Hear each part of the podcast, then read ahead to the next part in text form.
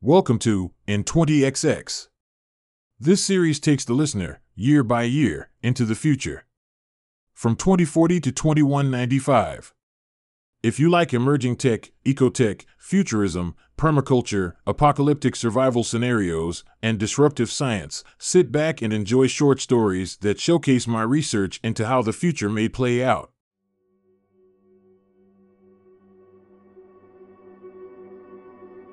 Gresham's Law when there are two forms of money representing the same monetary value, but one is considered better than the other, people will hoard the better form and it will disappear from circulation.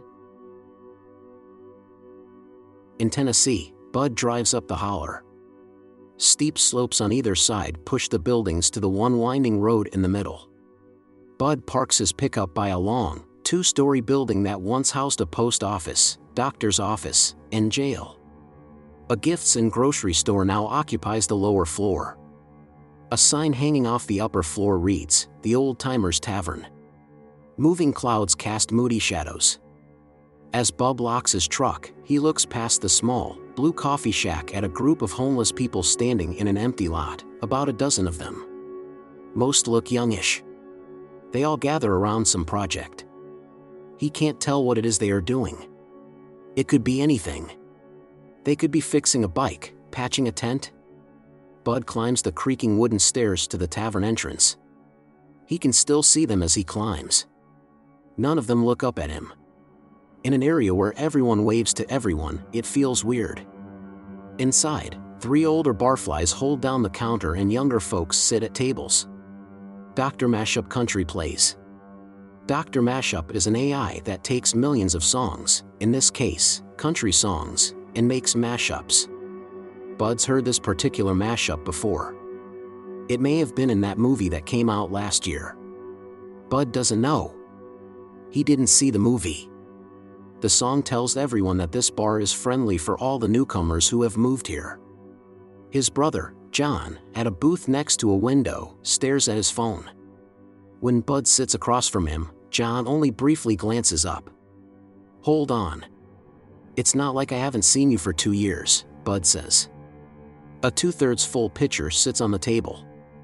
It takes Bud a minute to get used to how ripped John has gotten. His receding, blonde hairline adds to all the sharp angles on his face. He smiles and two dimples appear on each cheek. John stands up. Brother, I'm back from World War III. He gives Bud a burly hug. They sit, and John pours Bud a beer. Man, it's great to be back. Things have changed around here. Bud says, Yeah, we're getting hit with a wave. John says, Gentrification Nation.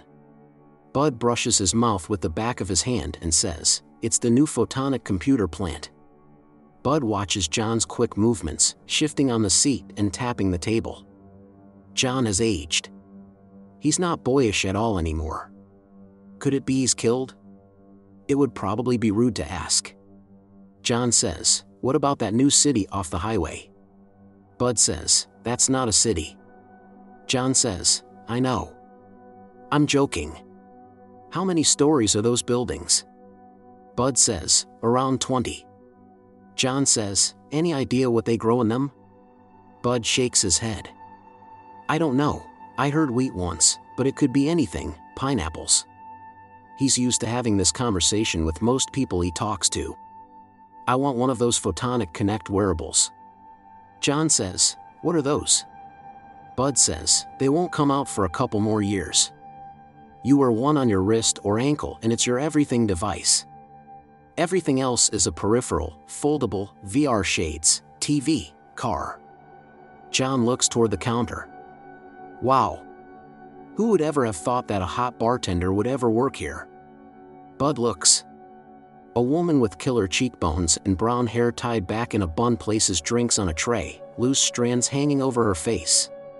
She's got the multitasking down, serving drinks while talking with people. She seems friendly from the gut, not nicey nicey but direct, genuine, and easygoing. Her arms are bare up to her shoulders and covered in tattoos that broadcast a nature girl vibe more than a thug life vibe. Some of her inkwork has iridescence which looks really nice shimmering under the different color lights. She happens to glance over and smiles at Bud. He doesn't look away when she starts talking to a customer. John has a brutal looking pocket knife out that he's using to clean his fingernails. Well, now that I've been with some army babes, I don't know if I could switch back. Bud nods. Are they good? John's head kicks back when he laughs. Yeah. They clinch it. They clinch, clinch it good. Sometime later, the windows are dark. More people come in, the chairs fill, and some people stand. Bud buys the next pitcher. When he returns to his seat, John goes to the bathroom. The music is louder and there's a lot of laughter. Someone found a light switch and the back half of the bar goes dark, goes light, goes dark, on and on. John returns with red eyes. Dude, anyone could join the military. For training, they gave us this shit that made training a breeze. They fed us these poo pills that helped us put on muscle. Like, I saw these wusses joining that grandma could beat up.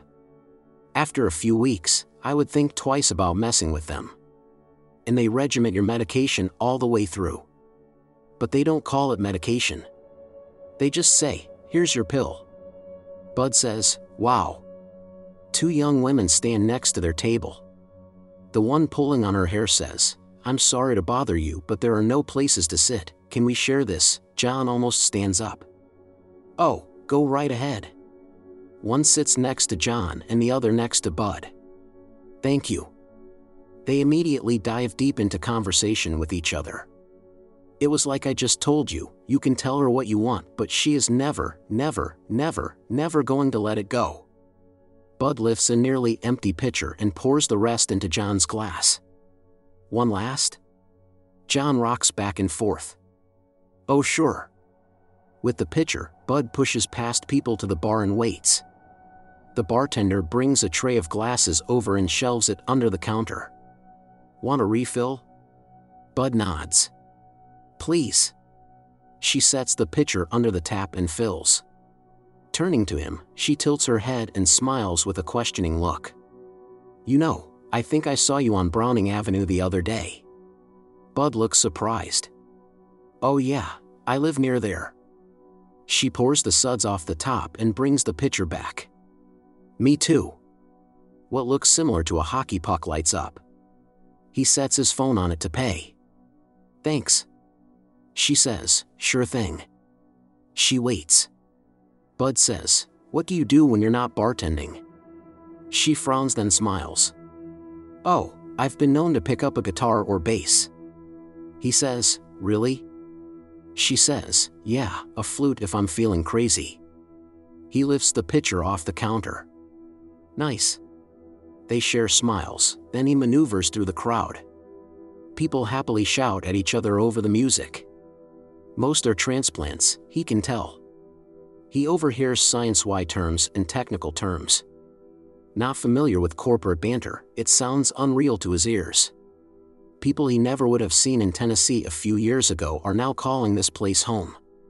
How does he feel about that? He's not sure. Seated again, the girls next to him and John remain absorbed in their conversation. They don't notice the rest of the scene at all. Bobby got me my fake ID. He's such a hacker. He tried to show me the software he uses. John takes a sip of beer, leans back, digs in his pocket, and pulls out a plastic bottle. When they fly you to combat, first they give you a block and say, chew this. This is your meal for the next three days. So we're all in the plane chewing on tasteless brownie bricks, rocking back and forth. The girl next to Bud pushes her leg against his, still fully engaged in conversation with her friend. Some of the people standing move to the music. John tilts the bottle back and forth, rattling its contents, then they give each of us one pill, making sure everyone takes one. The medic has a special flashlight and shines it in your mouth. After you take it, I'm telling you, for the next 48 hours you are Rambo. Without that pill, the brick meal would give you severe stomach cramps and pass through without getting digested. With the pill, that meal becomes your fuel brick for the next 48 hours. And I don't care who you are, your mind becomes so attuned for the battle. It's like a ride. I barely remember it because that's one thing it does is it makes it so you barely remember anything so that you won't have PTSD. But I do remember telling myself, wow, this is amazing. It isn't that time slows down, it's that each moment is so huge. Even if you had a hundred choices in front of you, you make the right one. You are laser focused. And I swear you can literally walk a tightrope. I don't care how good your aim is, after taking the pill, your aim is so much better. I can remember telling myself this feels amazing. But what feels amazing is being dropped down in the middle of the fight feeling that way. It isn't like any kind of speed. This is something different, I'm telling you. He leans back and grins. Bud laughs. Wow, are you sure you can tell me this? John says, No, it's okay. John looks around, then he opens the bottle and takes out a little blue pill. Take it. Bud says, Wait, what? John says, Take one. Bud says, What is it? John's voice drops to a whisper. It's a combat pill. Bud frowns. Where did you get those? John says, Okay, look, don't tell anyone. John hands a pill to Bud, who takes it quickly. He pockets the bottle. I ran across a medic on the field near a downed plane and found this bottle on her. Bud slips the pill into his shirt pocket. Wow. John says, Wow is right. Keep that dry and put it in a baggie as soon as you get the chance. John chats it up with the two girls while Bud goes to the bathroom. The place is starting to empty. An old country song plays. On his way back, the bartender waves him over. Hey, could I ask you a favor? Bud bows slightly. Sure. My ride isn't going to make it. Could I get a ride with you? Sure. Great.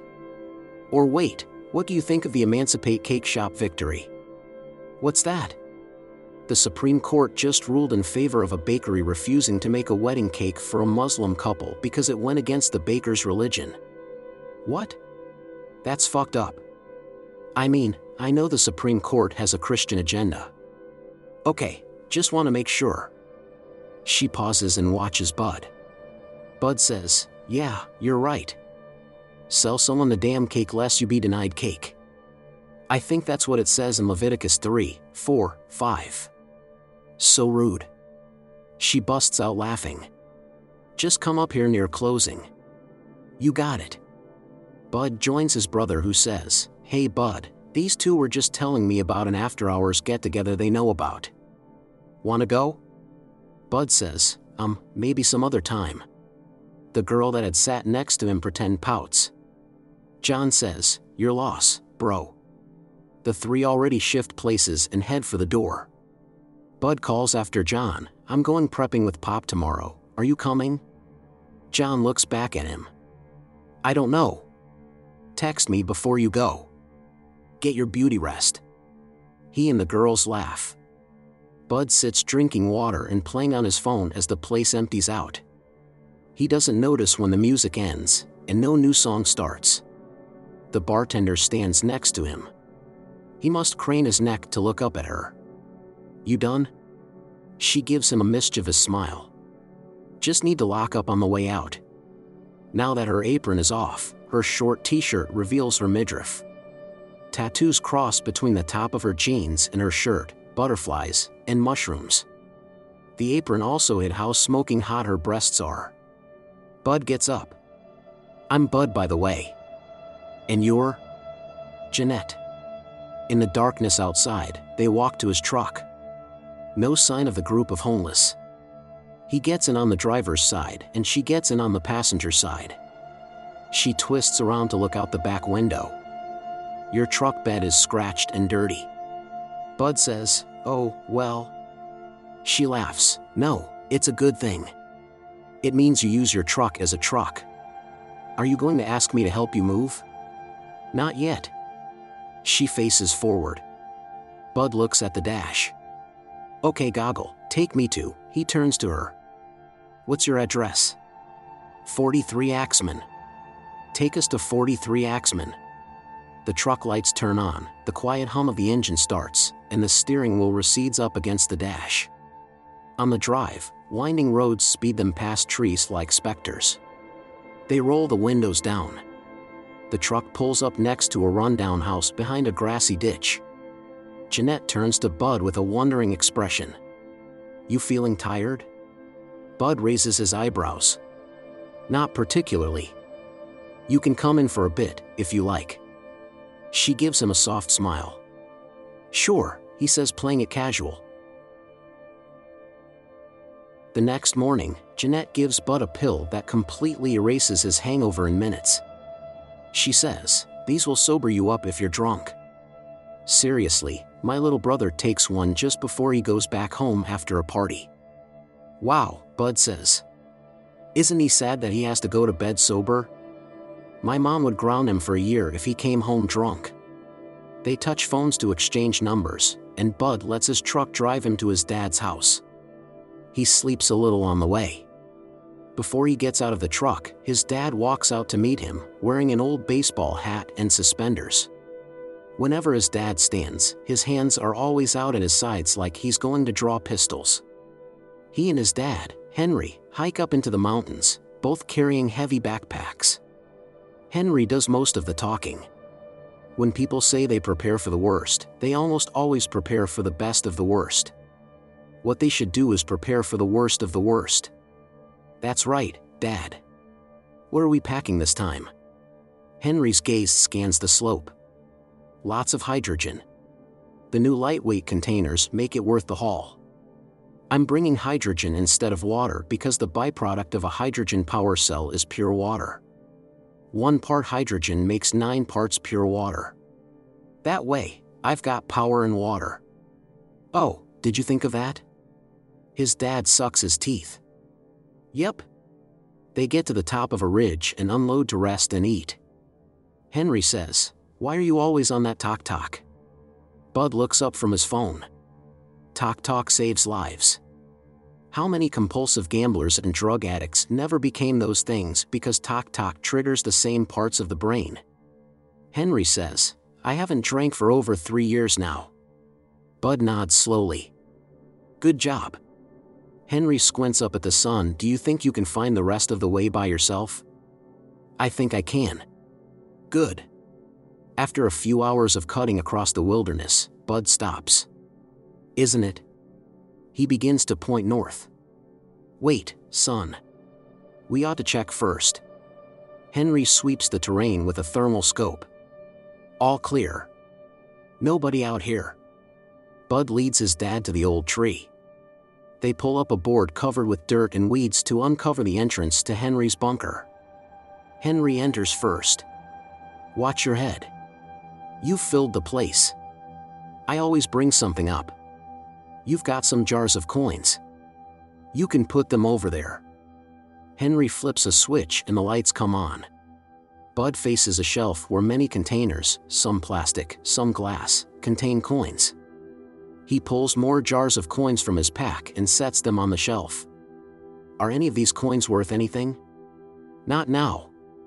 But someday they're going to stop making physical money, and when they do, all coins become a limited trade good. All hard money is going to be the new gold.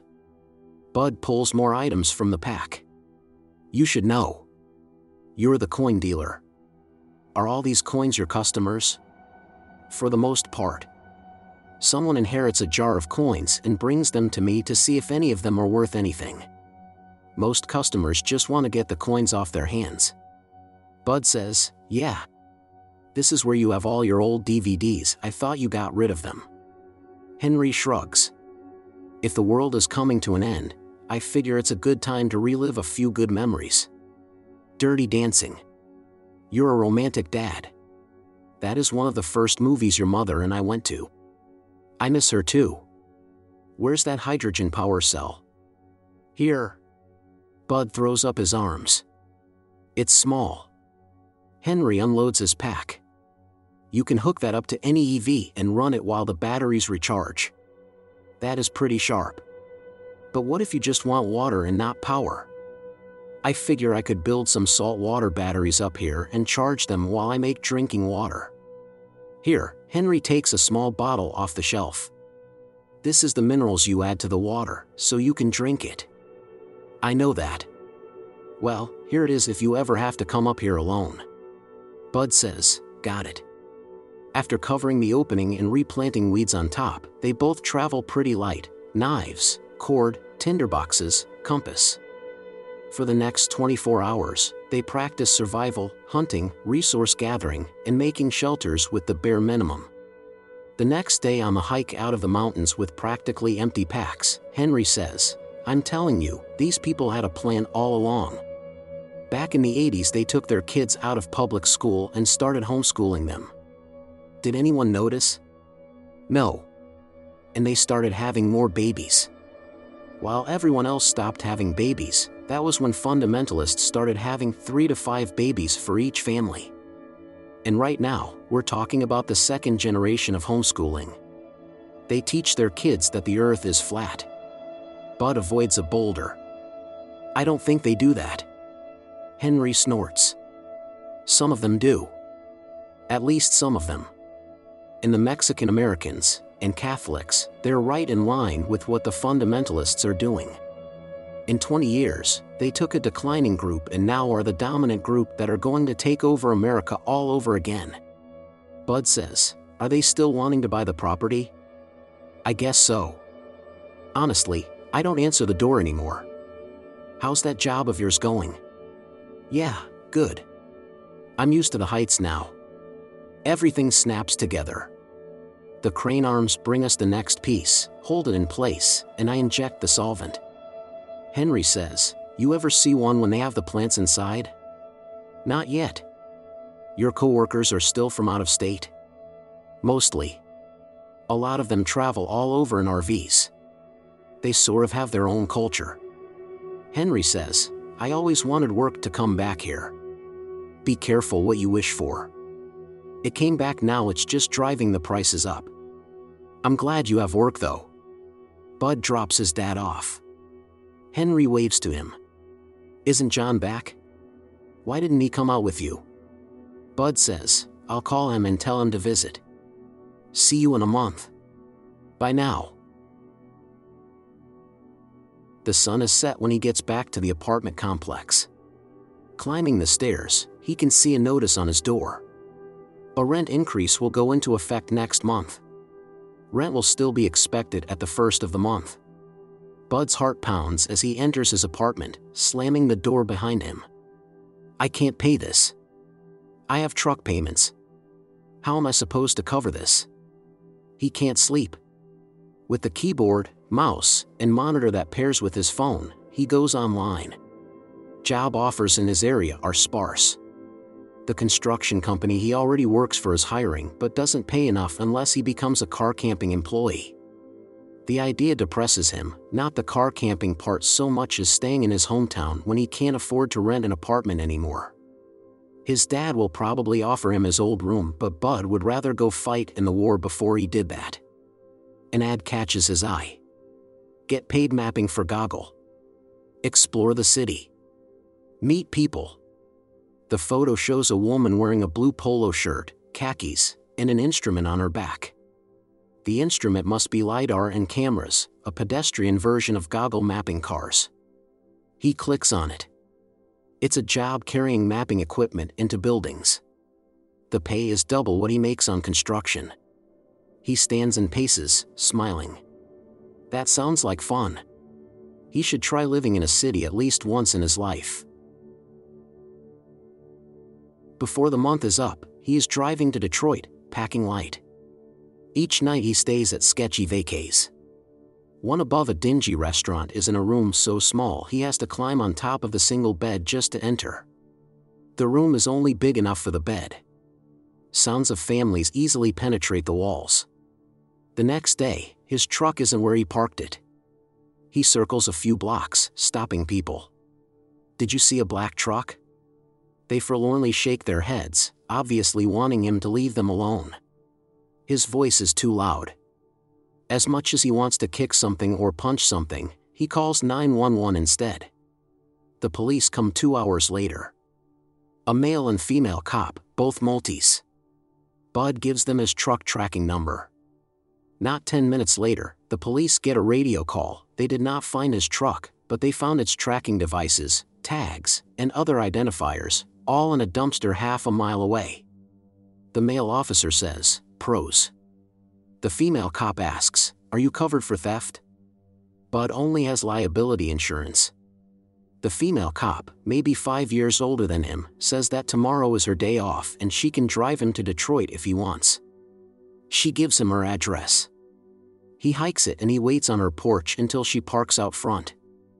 Her apartment is small, but her bed is much more comfortable than the one he slept on the night before, and it turns out she's a great cook. She shows him a video of a swim meet she was in at the academy while they eat. The next day, she drives an EV conversion, a Buick from the 80s, and it has no self drive, so she has to drive it herself the whole time, but she doesn't seem to mind. Have you ever considered going into acting or something like that? He watches buildings go by. No, not really. His first day on the job could not go better. The morning starts in a large space, upper story, downtown. Around 30 people sit around like they all belong in a club before receiving the mapping packs and routes. Bud is excited. The packs, plastic boxes with sensors sticking out, are light and do everything themselves. All he needs to do is follow his route, which he has on a tablet they gave him. He walks through a lot of offices and high rises but he also walks through the downtown library, the biggest church he has ever been in, and a microbrewery. The public knows who he is on site, the goggle mapper. In an elevator, a man asks him if he likes ballet.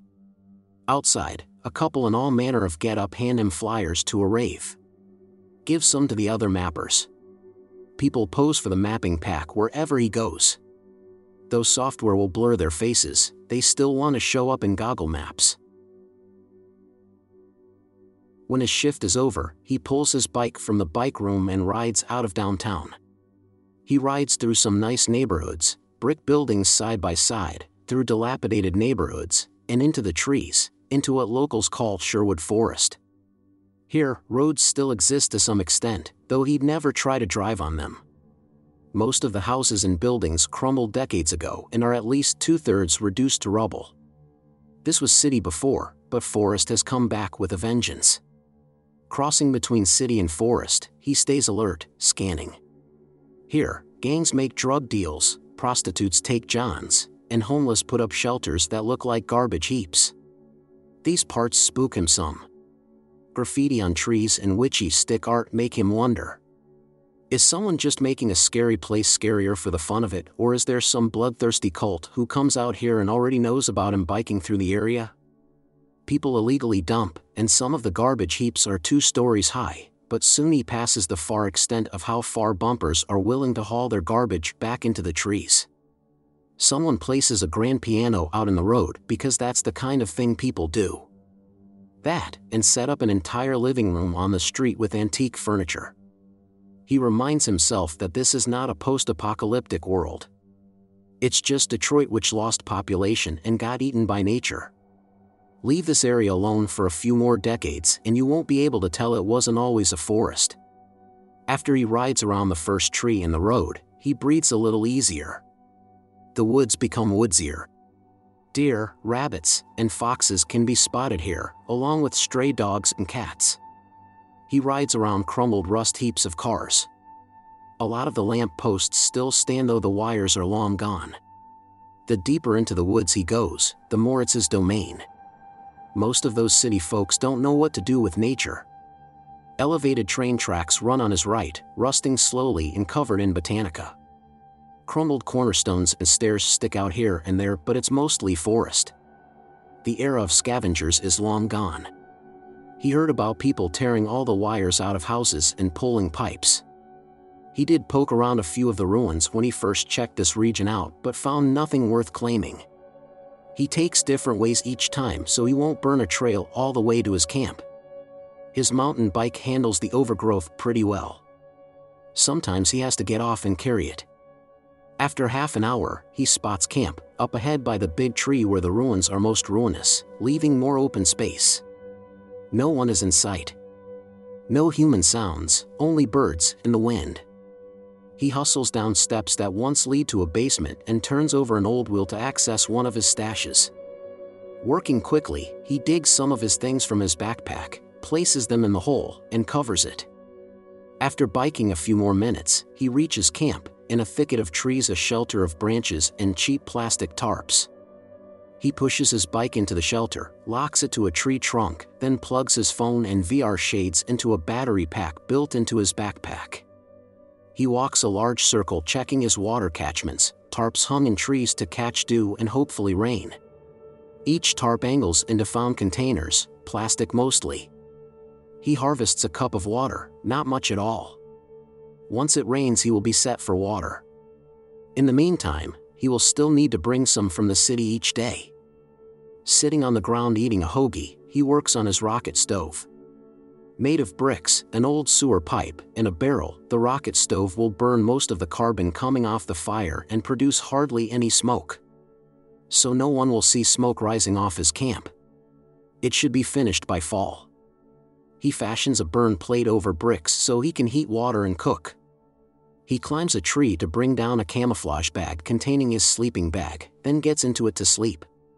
He's using a small percentage of his wood skills the city allows for a lot of conveniences laundromat, camping in cafes, catching a game in a sports bar.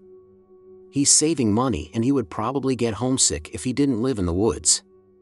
At night, he hardly hears the city. Only sometimes does the rattle of far off gunfire wake him. He arrives to work 40 minutes early so he can charge his battery pack most coworkers don't show up until minutes before the starting time, so he has the place to himself.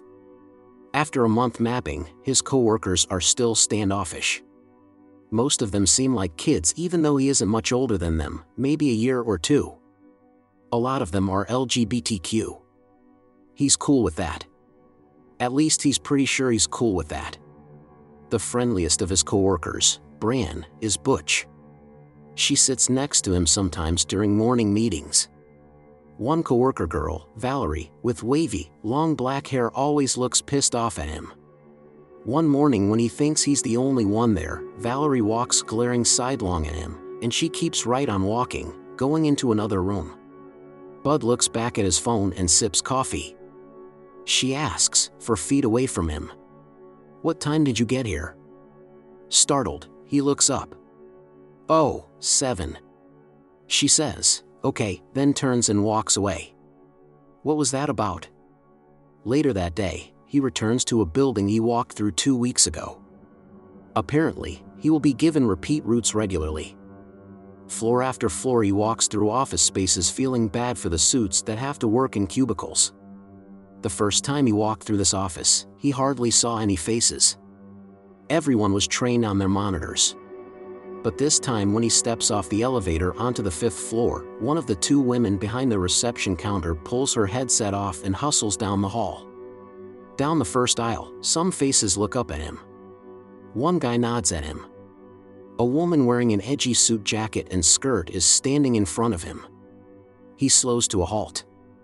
She tells him, Come into my office, please. He follows her. Yes, ma'am. In her office, she sits on the edge of her desk. Go ahead and close the door.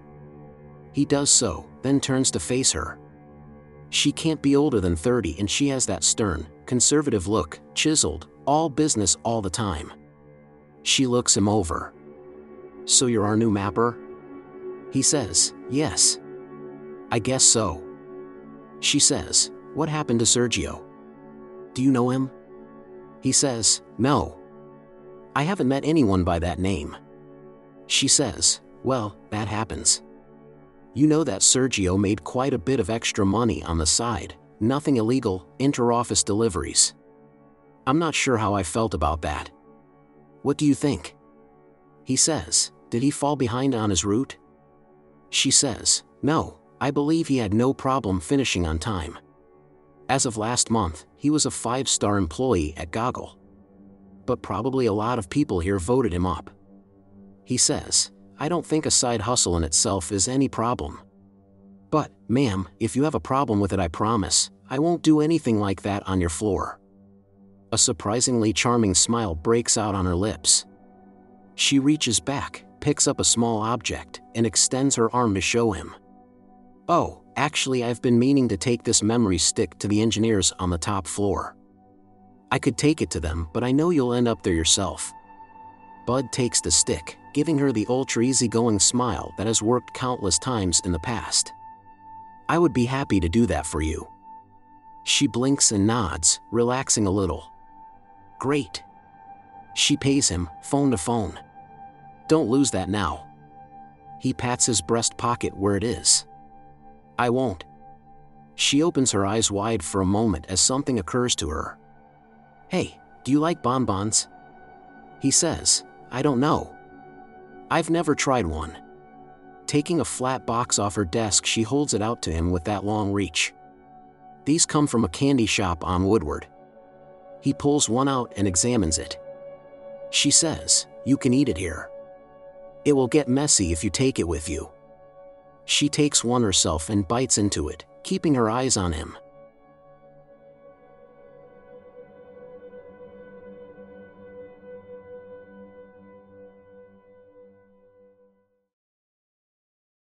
Thank you for listening. My landing page is solomation.com. There you can find the companion website to this podcast that includes a timeline and illustrations.